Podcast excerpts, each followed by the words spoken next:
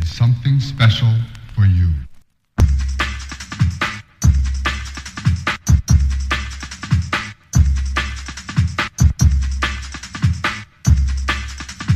Eggy baby.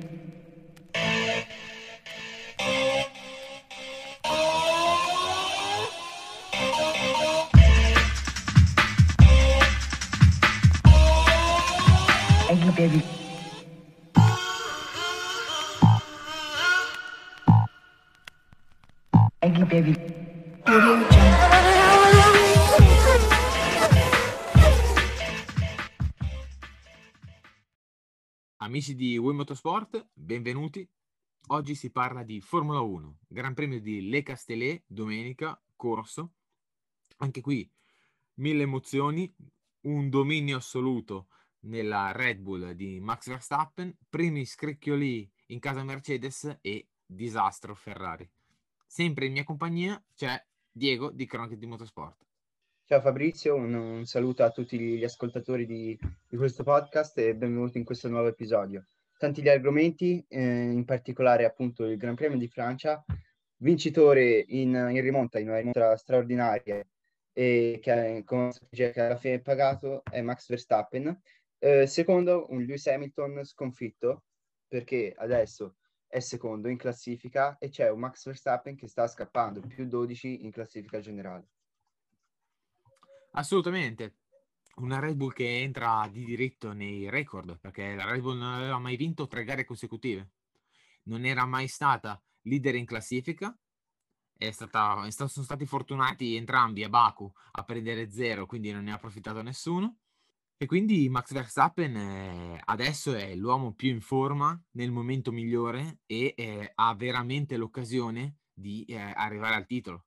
Quest'anno la Honda eh, ha tirato fuori il miglior motore nel momento forse peggiore della sua permanenza in Formula 1 perché ha dichiarato di, di di voler uscire quindi è un bel modo per uscire eh? però peccato perché mh, esci forse da campione È, è un, un aspetto molto paradossale usci- voler uscire dalla Formula 1 nell'anno in cui sei più competitivo e nell'anno in cui hai la vera occasione di, di tornare sul gradino più alto del podio in Formula 1 dopo tantissimi anni, dopo la disfatta in McLaren nel 2015 e dopo un'assenza molto lunga in Formula 1, tornare con questa Red Bull così competitiva e poi lasciarla all'ultimo anno e fa storcere il naso, farebbe storcere il naso a molte persone.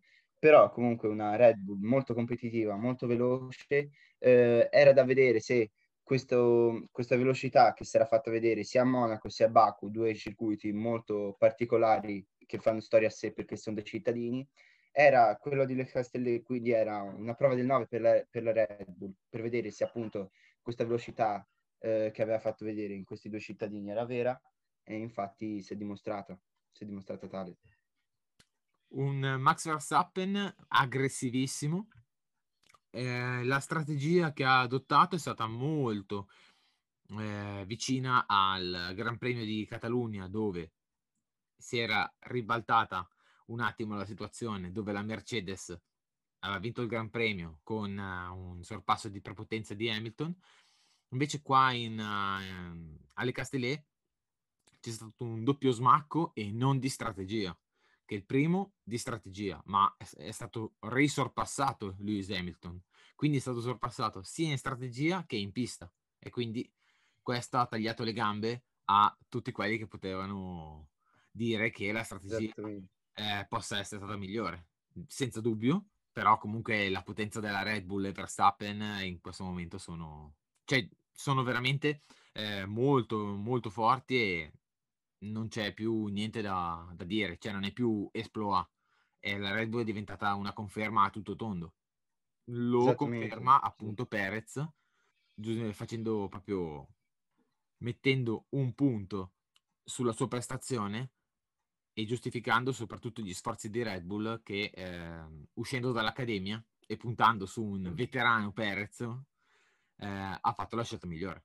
Infatti, assolutamente, cioè, eh, quella, la scelta di uscire da- dall'Accademia Red Bull, ehm, appunto, è- poteva essere una, una decisione molto rischiosa perché eh, la Red Bull aveva sempre adottato questa linea fin, fin dalle sue origini, ovvero quella di puntare sui giovani della propria casa. Que- quella di uscire, eh, appunto, la scelta di uscire dall'accademia e andare su un pilota come Perez era una scelta rischiosa, però che sta, sta pagando e molto bene perché Perez sta dando soltanto conferme di quelle che erano le aspettative molto alte quando è arrivato alla Red Bull e sta, si sta dimostrando anche un buon secondo pilota perché quando c'è da far passare Verstappen lo fa sempre senza polemiche, il ritmo riesce a tenerlo molto bene eh, nei confronti di Hamilton e Verstappen, addirittura riesce a salire spesso e volentieri sul podio, quindi a portare anche tantissimi punti per la lotta costruttori in casa Red Bull. E quindi un Sergio Perez sta facendo veramente benissimo con questa Red Bull in cui ancora si, sta, si deve ambientare, ancora non sarà nel suo stato di forma, già vedendo uh, un Perez che rispecchia molto quelle che, erano, quelle che erano le sue caratteristiche nel 2020 con Racing Point, ovvero un pilota veloce e molto competitivo. Sì, alla fin fine è un Perez sereno, abbastanza, anche se è tuttora in bilico e non, non capisco cosa debba ancora dimostrare quando, bene o male, ha fatto meglio di tutti i suoi predecessori. Assolutamente. Mm. E quindi Perez lo, lo mettiamo di, di netto in alto alla classifica perché comunque avrà di sicuro la sua conferma. Perez che eh, a Baku, eh, nonostante una sosta di 4 secondi e 3 apposita per inserirlo tra Verstappen e Hamilton, avrebbe vinto di, di netto quella gara lì, perché comunque era molto forte, era sulle prestazioni di Max Verstappen. Decimo più o decimo meno. Qui alle Castellè invece eh, si sono viste anche la battaglia dei numeri due tra Perez e Bottas, che va bene che la macchina in Formula 1 conta tanto, però Perez si è veramente visto consistente, cioè la Red Bull è veramente in forma a tutto tondo, cosa che non è mai stata. Forse ai tempi di Ricciardo, però ai tempi Sì, di esatto. Ricciardo c'era il motore Renault che faceva qualche capriccio. Sì, infatti, mh, Perez adesso sta, sta, sta veramente esaltando questa Red Bull insieme a Verstappen e direi che per, appunto per, per la Red Bull sta, sta andando tutto, tutto a gonfie vele perché sia nella classifica costruttori che piloti eh, sono, sono i leader e purtroppo per loro il campionato non finisce qua perché ancora nemmeno siamo a metà delle gare, 23 in totale, a meno di cambiamenti di calendario. Eh, però veramente um, della Red Bull, secondo me, eh, a differenza delle gare iniziali, non insomma, è assolutamente superiore a quella Mercedes che in questo periodo ehm, pecca un po' di, di competitività, affidabilità. Poi c'è Hamilton che guida sopra i problemi, a differenza di Bottas, e riesce comunque a stare in lotta eh, insieme a Verstappen, che ha una macchina superiore, sì, però anche un grande talento da vendere. Ehm, ci, ci parlavamo appunto... No, e parlavamo appunto di Perez e dei secondi piloti, te hai giustamente accennato anche Bottas, eh, che veniva da Baku con una prestazione indenna e diciamo che un po' si è rifatto in questo quarto posto, poi si è anche arrabbiato con co, co l'ingegnere perché aveva detto una, che era una gara da due soste a differenza di una, però eh, alla fine la sua scelta non ha pagato ed è finito quarto. Sconfitto anche dal secondo del Red Bull Perez, che nel primo stint di gara non, non dava segni di competitività. Poi dopo il pit stop, eh, dopo, dopo una prima parte di gara con gomme hard, ha cambiato le gomme, ha messo le medie e, e da lì è letteralmente volato. Ha preso, ha preso Bottas, l'ha passato, ha, lasciato strada a Verstappen che poi è andato a prendere Hamilton per, per vincere questo Gran Premio. Assolutamente sì. Quindi dominio assoluto in casa Red Bull, a tutto tondo, non c'è niente da dire perché proprio come si dice li ha schiantati eh, quelli della Mercedes e, e zitti. Proprio di Mercedes bisogna parlare, che la Mercedes appunto è brutto o da dire, ma non c'è un termine esatto. Possiamo parlare di crisi? Ah, una, una crisi molto insomma, il termine crisi è molto generale perché comunque eh, quando, quando riesci a stare nelle prime posizioni e battagliare per il mondiale non sei in crisi, però se ti guardi alle spalle, vedi tutti i titoli che hai vinto, eh, stare a questo passo con la Red Bull e così indietro eh, in questo periodo è, è, è effettivamente un periodo negativo, diciamo. Ci sono stati periodi peggiori per, per, la Mercedes perché per esempio nella lotta contro Ferrari è stata addirittura sotto i 25 punti però poi comunque è riuscita sempre a, a rimontare a vincere, a vincere qualunque cosa. Vedremo come saprà rispondere nel Gran Premio di Stiria la Mercedes e, ehm, che sicuramente serve, serve, una vittoria nel prossimo Gran Premio perché altrimenti Verstappen scappa via um, una, una prestazione della Mercedes come detto te non brillante. Hamilton sta, sta, guidando sopra i problemi di questa vettura, a differenza di Bottas, che, che non sta facendo un gran lavoro da, seconda, di, da secondo pilota, a differenza degli scorsi anni, perché anche quando doveva tenere dietro Verstappen per favorire Hamilton, sì, gli ha dato battaglia, però non è durato più di due curve, non ha fatto un grandissimo lavoro, ecco, quindi Hamilton in, que- in questo aspetto sta, sta, sta combattendo più contro i due Red Bull, insomma, è, è in una lotta due contro uno,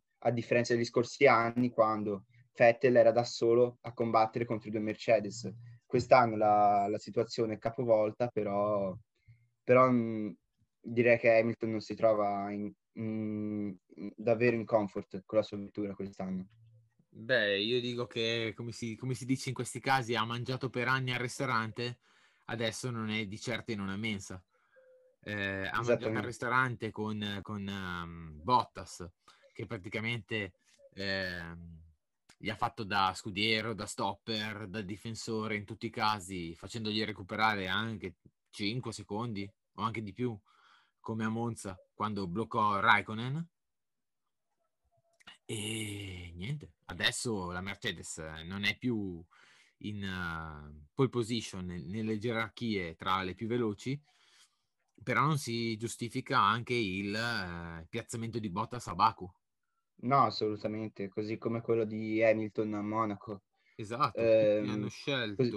il basso carico per puntare sulla qualifica, Bottas invece è stato uno dei più, eh, usiamo la parola testoni, a usare l'alto carico in qualifica anche per giustificare la gara? È vero, a Baku eh, dopo sei giri le gomme erano finite, però questo alto carico per salvare le gomme eh, l'ha fatto retrocedere invece che avvicinarsi.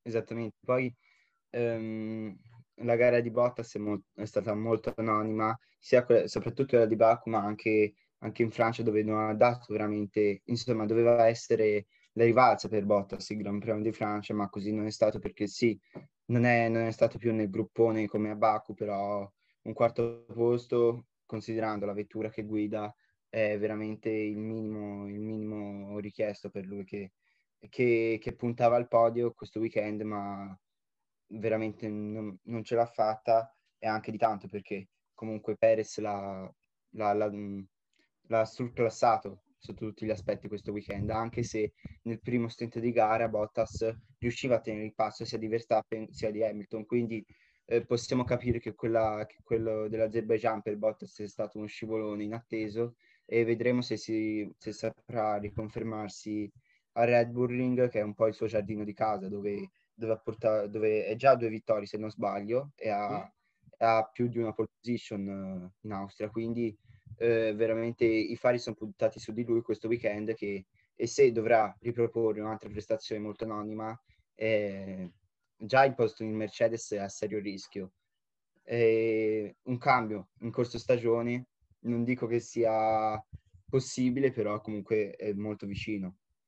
Eh, di sicuro tutto non aiuta, soprattutto in Formula 1 dove una notizia minima può diventare una certezza o può gonfiarsi come un pallone.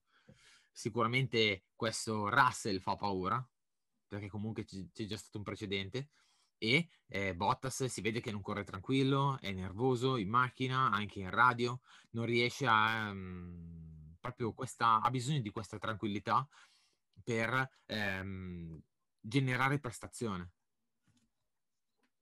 Sì, anche anche il team radio che, che ha fatto in Francia dove si lamentava col suo ingegnere dicendo che non era una gara da una sosta bensì da due, eh, fa percepire come Mercedes non ci sia tutto questo ambiente di tranquillità, di serenità, a differenza degli scorsi anni. Infatti, ehm, eh, tipo nel 2019-2018, quando la Mercedes era negli albori de, de, del suo dominio, ehm, tutto andava per la meglio, era una macchina da guerra in tutti i sensi la Mercedes, perché su tutti gli aspetti, strategia, eh, pit stop, eh, velocità dei piloti, macchina, era tutto perfetto. Mentre adesso ci sono tanti, eh, tante problematiche in Mercedes, non solo della vettura, ma anche, ehm, ma anche tra di loro, nel senso Bottas non è più la seconda guida del 2017-2018, quando era disposto a fare di tutto pur di tenersi sedere in Mercedes.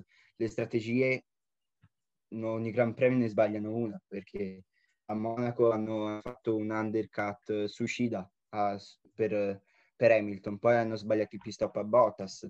A Baku idem, quando Hamilton stava, stava conducendo tranquillamente il Gran Premio, hanno voluto fare un overcut che non ha pagato, anzi si è trovato dietro sia Verstappen che a Perez. E l'ennesimo errore è stato in Francia quando eh, Hamilton, che era, che era leader incontrastato del Gran Premio fino, fin dai primi giri, eh, grazie anche all'errore di Verstappen in curva 1, il box l'ha chiamato per, eh, per eh, rispondere al pit stop di Verstappen. Addirittura il suo ingegnere gli aveva detto che sarebbe stato uno o due secondi davanti a Verstappen, quindi era assolutamente tranquillo Hamilton. E alla fine, grazie anche a una, un grande terzo settore di Verstappen, boh, Hamilton si è trovato dietro. Quindi sono molto confusi in, sotto questo ambito in casa Mercedes della strategia sia dei pit stop ma anche eh, l'ambiente non è dei più sereni eh, nella Mercedes.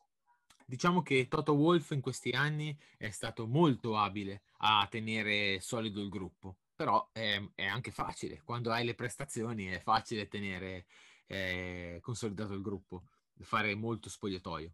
In questo momento le prestazioni non, non ci sono, cioè non ci sono più come gli altri anni di dominio assoluto, perché comunque la Mercedes è sempre stata molto forte, dominatrice della categoria de- del campionato di Formula 1, però erano anche gli altri che si autoeliminavano. L'anno scorso, tolta esatto. Ferrari, e tolta anche Red Bull che molte volte col motore Honda eh, si è ritrovata a forse neanche partire con i famosi no power di Max Verstappen. Prendiamone una a caso al Mugello.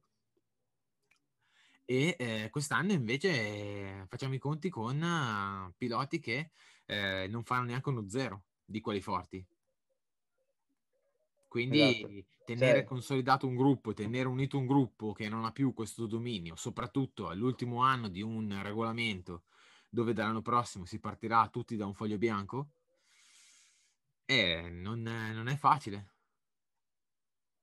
Eh, sai come, come, si dice, vincere aiuta a vincere. Eh, la Mercedes ora che, a cui gli sono stati tolti questi, queste, queste fondamenta, queste certezze che aveva nel passato, ora con un avversario tosto come Red Bull si trova un po' in affanno, in fatica, a differenza de, appunto della Red Bull che eh, è la, come giustamente hai detto te all'inizio, è la sua terza vittoria consecutiva e adesso veramente sia Horner che Verstappen e tutta, tutta la baracca lì della Red Bull ci crede veramente a questo titolo perché vede che eh, sotto tutti gli aspetti è veramente una macchina perfetta quella della Red Bull a differenza una, della Mercedes che, che non è più la stessa degli scorsi anni.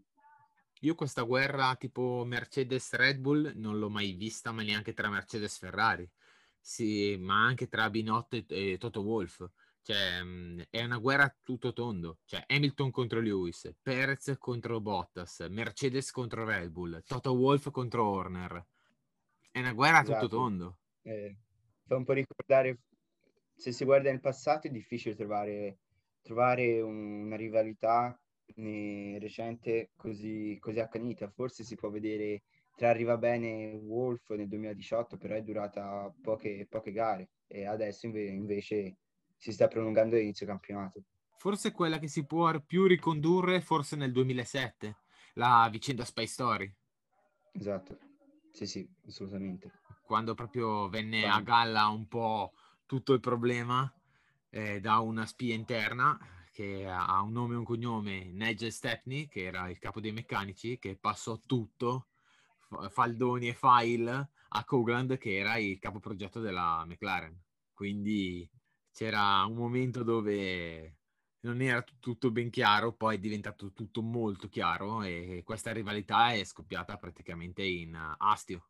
Poi si sono riappacificati comunque in Formula 1, si sa un come funziona, i rapporti servono sempre buoni a tutti.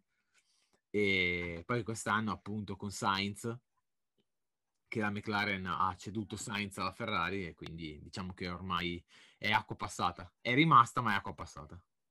Esattamente. Hai accennato prima, prima la Ferrari con questa, con questa story che ci hai fatto rivivere nel 2007, parliamo adesso di Ferrari, una Ferrari che, che, fa, tornare, eh, che fa tornare ricordi disastrosi del 2020 ai, ai suoi tifosi con questo Gran Premio ehm, terribile sotto tutti gli aspetti della Ferrari e che, e che può soltanto rimanere perplessi sia, sia i tecnici di Maranello che appunto i tifosi che veramente nessuno si aspettava una prestazione così, così terribile da parte, da parte della scuderia.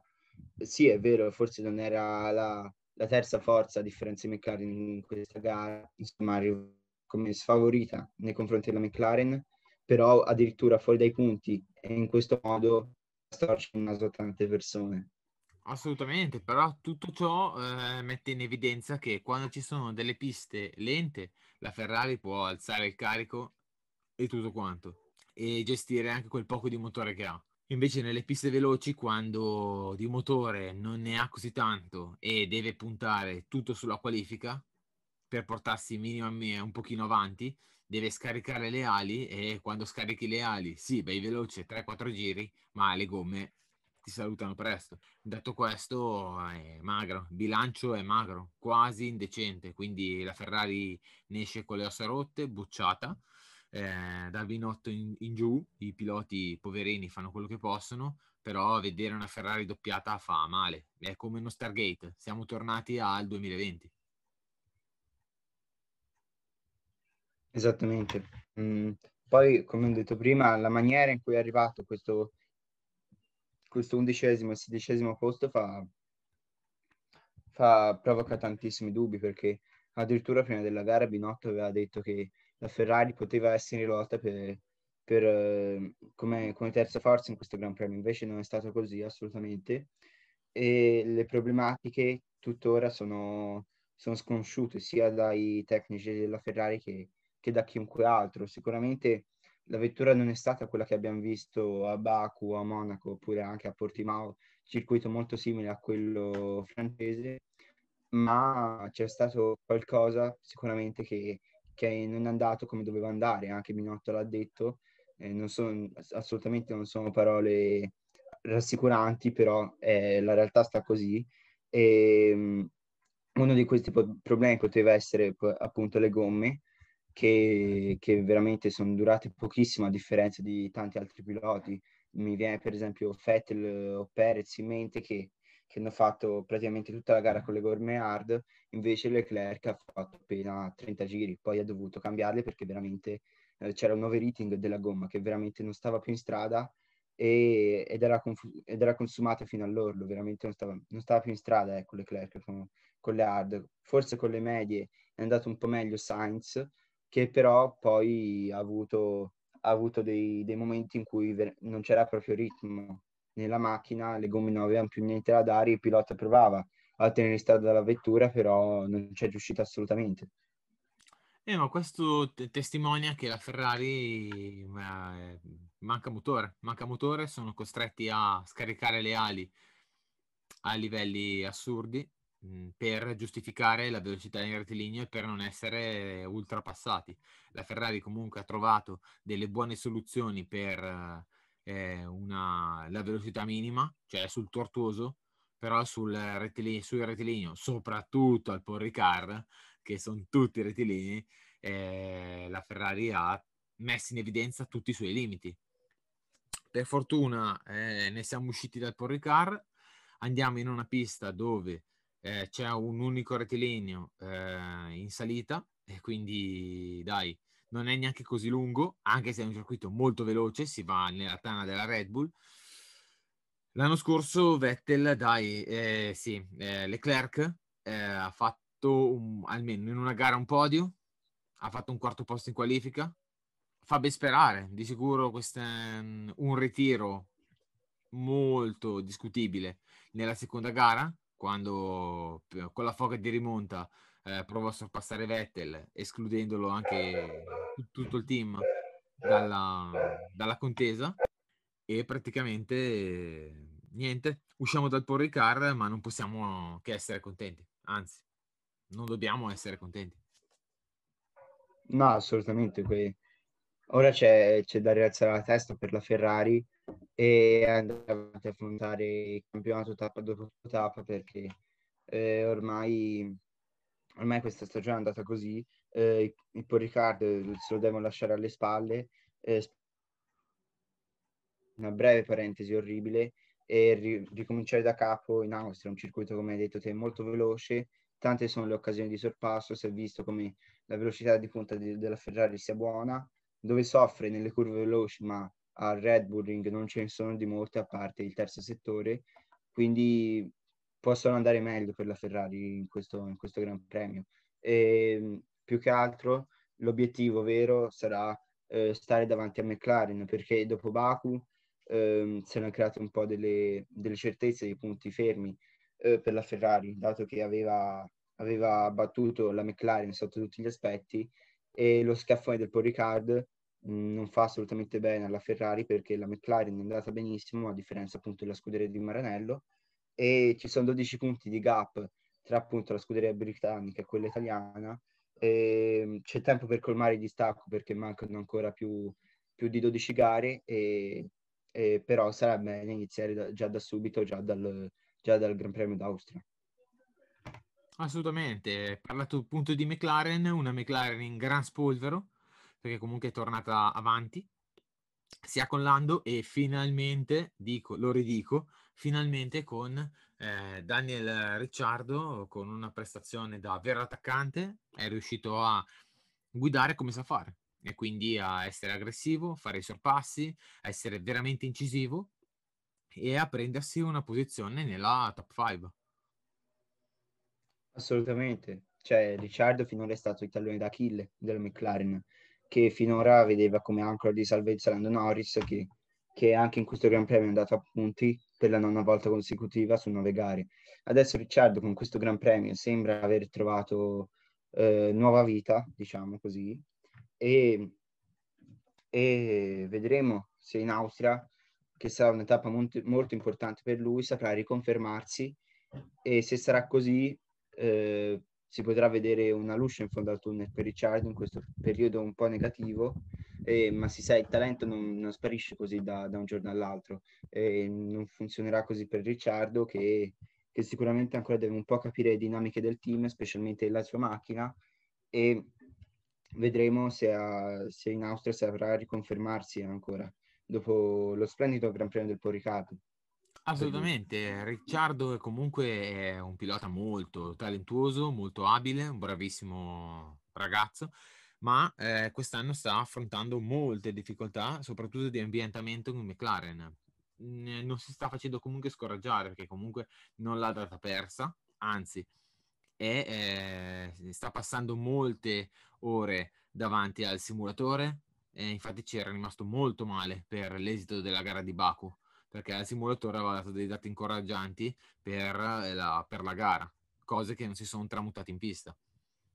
Comunque l'impegno e la sua perseveranza lo stanno facendo tornare alla ribalta. Anche il Renault il primo anno non era stato eccezionale, ma già dal secondo si era già visto il buon, buon Ricciardo, culminato con l'ultimo anno di, di Renault, dove ha fatto anche parecchi podi e, e, e belle gare diciamo che lui si, si, sta un po' preparando in vista del 2022, anno in cui, come hai detto te, si, si ripartirà tutti da un foglio bianco, la McLaren avrà una grande occasione, così come la Ferrari, per tornare in vetta, in vetta al mondiale e Ricciardo si starà, pre- si starà preparando per questa occasione. Questa stagione ormai c'è poco da chiedere, così come molti altri piloti, eh, a parte quella di, di cercare di stare a passo con il suo compagno di squadra e cosa che finora non ha fatto, ma vedo appunto se, se questa gara è stata, è stata la prima delle tante in cui riuscirà a tenere il passo di Norris. Detto questo, glielo auguriamo fortemente perché comunque Ricciardo serve a questa Formula 1 che è un bel volto e soprattutto un gran personaggio, ma parliamo anche degli altri, soprattutto di chi si è ripreso eh, i galloni di capitano nella squadra, eh, come Gasly, Alonso e Vettel. Sono tenuti a rimarcare eh, la loro leadership nelle loro squadre, quindi che dire. Bravi e finalmente anche i vecchietti eh, combattono sempre con i nuovi giovani rampanti pronti a prendere il loro posto. Esatto, cioè Alonso in primis eh, arrivava in questo Gran Premio con, con, il suo compagno di squadra che, ha, che, aveva appena rinnovato fino al 2024, quindi Alpine che puntava forte su Ocon, ma puntualmente in questo, in questo Gran Premio Ocon è andato fuori dai punti, Alonso ha finito in una splendida settima posizione, se non sbaglio, ottava. Ehm, quindi Alonso si è dimostrato che ancora qualcosa sa fare, ecco, eh, due titoli non li ha vinti per caso e, e si, è conf- si, è riconfermato da Baku e quindi vedremo se poi riuscirà a stare insomma al passo con Ocon eh, a differenza dei, dei primi inizi di Gran Premio. Ovviamente lui si doveva ancora un po' ambientare eh, in questa nuova Formula 1 dopo i due anni di astinenza, ma adesso vediamo veramente che c'è un Fernando Alonso molto competitivo, molto veloce e che può sfoggiare al massimo il suo talento. Così come anche eh, Sebastian Vettel che eh, da Monaco, eh, come detto te, l'aria, l'aria monegasca gli fa bene e, e adesso è andato a per tre volte di fila su Aston Martin, che non è quella dell'anno scorso, quella che tutti si aspettavano, ma, eh, che, ma che sta, sta, migliorando di gara in gara. In questo aspetto, Vettel, avere un pilota come Vettel in squadra aiuta, perché dà benefici anche extra ex, fuori dalla pista, eh, perché insomma migliora l'ambiente, dà dei consigli, insomma un pilota di, di questo grado sicuramente aiuta insieme anche a Lance Stroll che, che ha fatto una buona rimonta, è finito decimo e quindi c'è una Aston Martin che ormai non può più puntare al terzo posto perché proprio non ne ha le capacità tecniche questa macchina, però eh, può gettare delle buone fondamenta per l'anno prossimo, così anche come Alfa Tauri. Assolutamente, Vettel diciamo che sta facendo delle belle prestazioni eh, con questa Aston Martin che alla fine Aston Martin è una Mercedes verniciata di verde inglese. Quindi se la Mercedes ufficiale ha dei problemi, soprattutto con eh, la perdita del fondo eh, a generare quel carico mancante, figuriamoci l'Aston Martin mm. dove non ci sono dei dove non c'è il fenomeno di turno, dove c'è Hamilton. C'è Vettel che è un buon pilota, un ottimo pilota, però se la Mercedes vera soffre, soffre anche l'Aston Martin. È una cosa di conseguenza, diciamo. Esatto. Alpine invece il discorso è diverso, perché comunque Alonso è rientrato eh, nel mondiale co- quest'anno e ci stava, che comunque le prime gare è stato anche sfortunato, quando Barcellona ha avuto due microforature, ha avuto la bobina della, della candela, quindi ha perso eh, due cilindri e andava invece che a 6 a 4, quindi più che piovere sul bagnato andava a remi e tutte le gare che magari potevano essere anche meglio, anche peggio, tipo Portimao, comunque che Ocon ha puntato tutto sulla qualifica, però Alonso non ce l'ha fatta a inserirsi, che anche lui la scorsa gara ha ammesso queste auto si devono guidare in un modo diverso, devo, devo imparare a, ri, a rimparare a guidare. E penso che comunque in questa gara qui Alonso non ha fatto sentire il peso della sua età. Assolutamente, mm, è vero eh, l'età conta qualcosa, però quando il talento, eh, come nel caso di Fernando Alonso, eh, certamente fa comodo, anche l'esperienza che ha aiuta molto l'Alpine, un, t- un team molto giovane, appena, appena fondato sulle, sulle scene della Renault, e, e quindi può aiutare veramente anche negli anni futuri. Vedremo poi Alonso quanto resterà in Formula 1 perché l'età comunque conta un minimo, però, però se continua così qualche anno ancora lo potrà fare assolutamente in Formula 1 e chi- chissà chissà anche perché no, anche come, come, come, pro- come protagonista di questo mondiale. Assolutamente, e poi c'è Gasly, che Gasly è quello che invece è uscito distrutto dall'esperienza Red Bull e si, si è un, un, filo rigenerato in uh, Alfa Tauri, anche arrivando alla splendida vittoria di Monza, che ha messo un punto alla, alla sua rinascita. E comunque ha subito messo le cose in chiaro dopo un, un inizio difficile con Tsunoda, di questo giapponesino tutto pepe, ma eh, l'esperienza è vero che conta tanto, ma ti limita pure in Formula 1 perché ti, ti lascia quel, quel, brio che non, tendi a essere molto più pacato e consistente, invece Gasly, che è tutt'altro che vecchio, sta facendo delle belle gare. Sì, assolutamente. Gasly adesso è è il pilota di punta dell'Alfa Tauri su cui, su cui tutto basa e dimostra una grande conoscenza della macchina, grande conoscenza eh, e esperienza di questo, di questo campionato, sa adattarsi alle, alle, situazioni e in ogni qualifica dà sempre eh, que, quell'aggiunta del suo talento in più che, che aiuta a fare grandi piazzamenti all'Alfa Tauri, così come anche in gara, a differenza di uno Tsunoda che ancora si sta imparando, però eh, è già, è già t- qualche volta che, che, che, manda fuori pista la macchina, non per ultimo, anzi, anzi ultimo, eh, quello, l'episodio in Francia in qualifica dove si è piantato a inizio, inizio qualifica, così come a Baku nel Q3, però si sa, è un giovane e c'è ancora tempo per imparare, anche se è un po' un caso a parte perché con il suo caratterino sempre, ha sempre voglia di essere primo, di, di andare avanti, fare, fare di fretta un po' tutto, così come nelle formule minori. E ha tanta furia questo ragazzino, però un po' si deve calmare perché lui è un rookie e è ancora da fare tante esperienze in questo campionato. Assolutamente. E adesso parliamo di due nuovi entrati eh, che praticamente sono eh, due rookie della categoria. Dovevano essere beh, bravi e calmi e tranquilli e invece si sta trasformando in uh, ogni occasione buona per, per Darsel. Stiamo parlando di Mick Schumacher e Nikita Mazepin, che eh, ogni, ogni, occasione è buona per sportellarsi, per uh, complicarsi la vita in un sorpasso. Non stanno facendo rimpiangere per niente Grosjean e Magnussen. Esattamente, sembra un po' la copia la coppia ringiovanita di questa, di questa famosa coppia che ha fatto, che ha fatto imbestialire non, non poche volte contro Steiner eh, nel 2019-2018 anche, ehm, dove com- combinavano tanti pasticci loro due. Eh, li stanno combinando anche un po' Schumacher e Mazepin, fortunatamente ancora non si sono presi, però tante volte sono, andato, sono andati a contatto.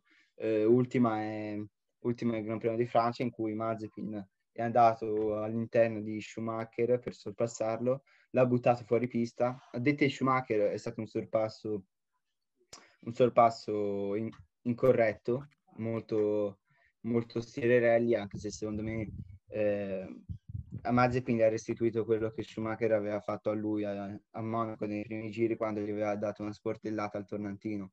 E quindi per fortuna stiamo vedendo, insomma, fortuna, fortuna per lui stiamo vedendo Mazepin che sta in progressione dopo le prime gare assolutamente non convincenti adesso che ha fatto un po' di, di esperienza con questa nuova vettura sta, sta, trovando la quadra in Formula 1 e finalmente riesce diciamo a stare al passo con Schumacher.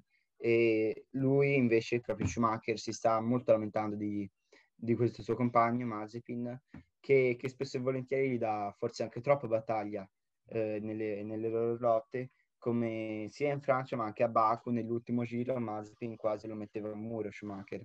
E lui si è lamentato molto ai microfoni post gara di, di questi interventi a Baku e in Francia e quindi l'atmosfera che si respira in Casas non è delle migliori. Già la macchina non è, non è competitiva è ultima in classifica anche dietro la Williams e hanno da resistere fino, fino alla fine di quest'anno. Poi vedremo dal 2022 quanto avrà pagato la scelta di non sviluppare la vettura di quest'anno, eh, così da favorire quella del 2022. Forse è stata una scelta giusta, però ehm, è da dire che i mezzi NAS per sviluppare una macchina non sono i migliori e quindi eh, con una stagione così, così brutta eh, nel 2022 secondo me faticheranno ancora, anche se, anche se di meno.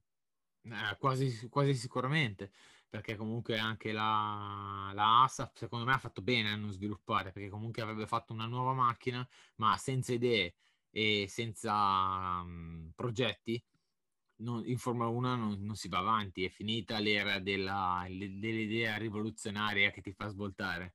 Diciamo che ormai la Formula 1 è molto squadrata, quindi se non hai gente preparata o gente così, sì è vero, Dallara sta facendo un ottimo lavoro, però comunque serve anche presenza in pista e comunque due piloti che spingono, quindi è meglio farli andare con una macchina che non è il massimo e fargli raccogliere esperienza, la cosiddetta gavetta, e l'anno prossimo dargli una macchina dove possono veramente esprimersi.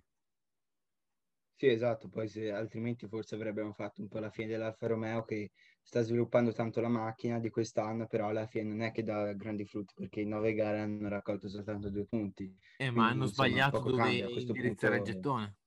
Ha fatto un, buon ragionamento. Sì, esatto, mm, ma per questo dico che l'Alfa Romeo eh, quest'anno secondo me l'ha, l'ha, l'ha sbagliato, a, a meno che non ci sia una grande rivoluzione nel corso della stagione, però non credo. E a questo punto a questo punto le, le, cose si fanno difficili anche per Alfa Romeo, non soltanto per Haas, quindi i motorizzati Ferrari adesso stanno faticando non poco in questa stagione e il futuro non sembra, non sembra che possa andare a migliorare. Assolutamente sì. Mm, detto questo, introduciamo il Gran Premio di Stiria e chiudiamo questo appuntamento. Gran Premio di Stiria, circuito dell'Austria, a Red Bull Ring, eh, vecchio Zeltweg o A1 Ring, dove... rinominato Red Bull. Esatto, eh, dove sì, eh. la Red Bull punta al poker. Sì, punta a fare quattro Gran Premi consecutivi e non dico dare i colpi grazie alla Mercedes, però mettere una grande ipoteca sul mondiale perché un'altra vittoria di Verstappen vuol dire un altro allungo ancora più imponente e dipenderà tutto dal posizionamento di Hamilton perché se si mette a ruota con Verstappen allora attutisce un po' i danni se farà una gara anonima così come è stata quella di Baku e ci sarà, ci sarà molto da rivedere in casa Mercedes che c'è già da rivedere, però comunque tutti parlano, eh, cioè noi stiamo parlando di un Hamilton un po' in crisi, però ricordiamoci che è sempre a 12 punti. Eh? Sì, sì, quindi esatto, è tutto cioè, aperto, comunque... quindi è tutto straordinariamente aperto. Detto questo, eh, penso che abbiamo fatto un ottimo quadro insieme a te, Diego, sul Gran Premio appena trascorso. Abbiamo introdotto anche il Gran Premio di Stiria. Che dire, eh, ascoltate questo podcast su Spotify, anche ascoltatelo su Amazon Music, quindi che stiamo, stiamo crescendo e vi ringrazio per questo, e anche su tutte le altre piattaforme, tipo Podbean, Google Podcast, Apple Podcast, e quindi diamoci il gas perché anche noi ce lo stiamo dando per portarvi anche eh, tanti contenuti e eh, ce ne saranno anche tanti altri, quindi rimarrete che di idee ne abbiamo tante in serbo. Eh, seguite anche Diego di Cronache di Motorsport su Instagram dove ci, ci sono tanti post e soprattutto tante notizie ogni giorno, fresche e interessanti. E detto questo, gas aperto, tenete le gomme calde che settimana prossima Gran Premio di Stiria, quindi settimana prossima torneremo a raccontarvi questo Gran Premio. Ciao a tutti. Ciao Fabrizio, ciao a tutti. Ciao ciao. Se sei alla ricerca di motori, Will Motorsport è il podcast che fa per te. Lo trovi su tutte le piattaforme Spotify, Anchor, Other, Google Podcast, Apple Podcast e Overcast. Segui la pagina Instagram e unisciti al canale.